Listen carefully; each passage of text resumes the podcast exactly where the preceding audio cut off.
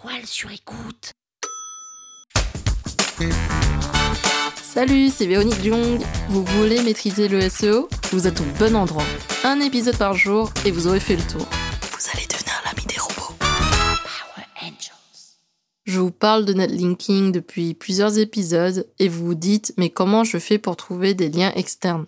Alors il existe plusieurs méthodes pour trouver des liens externes et ce sont des noms assez barbares. Par exemple le link ninja, le link baiting, l'inbound marketing. Ok, vous devez vous dire mais qu'est-ce qu'elle raconte? Alors, ces termes définissent en fait différentes méthodes de collecte de liens externes, mais en règle générale, pour trouver des liens externes, c'est assez facile. On va passer par des outils comme Rocket Links, des plateformes de liens externes où on va trouver des éditeurs, des blogueurs qui sont prêts à accepter un lien de notre part dans leur site. Et en contrepartie, on leur reverse un montant pour financer le lien externe.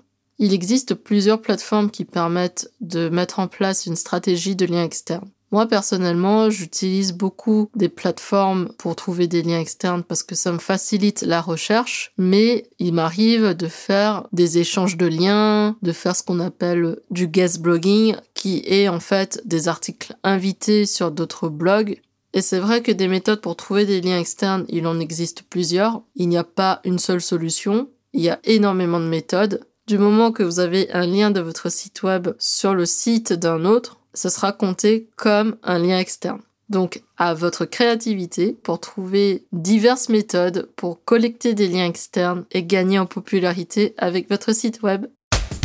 Power Angels. La toile sur écoute.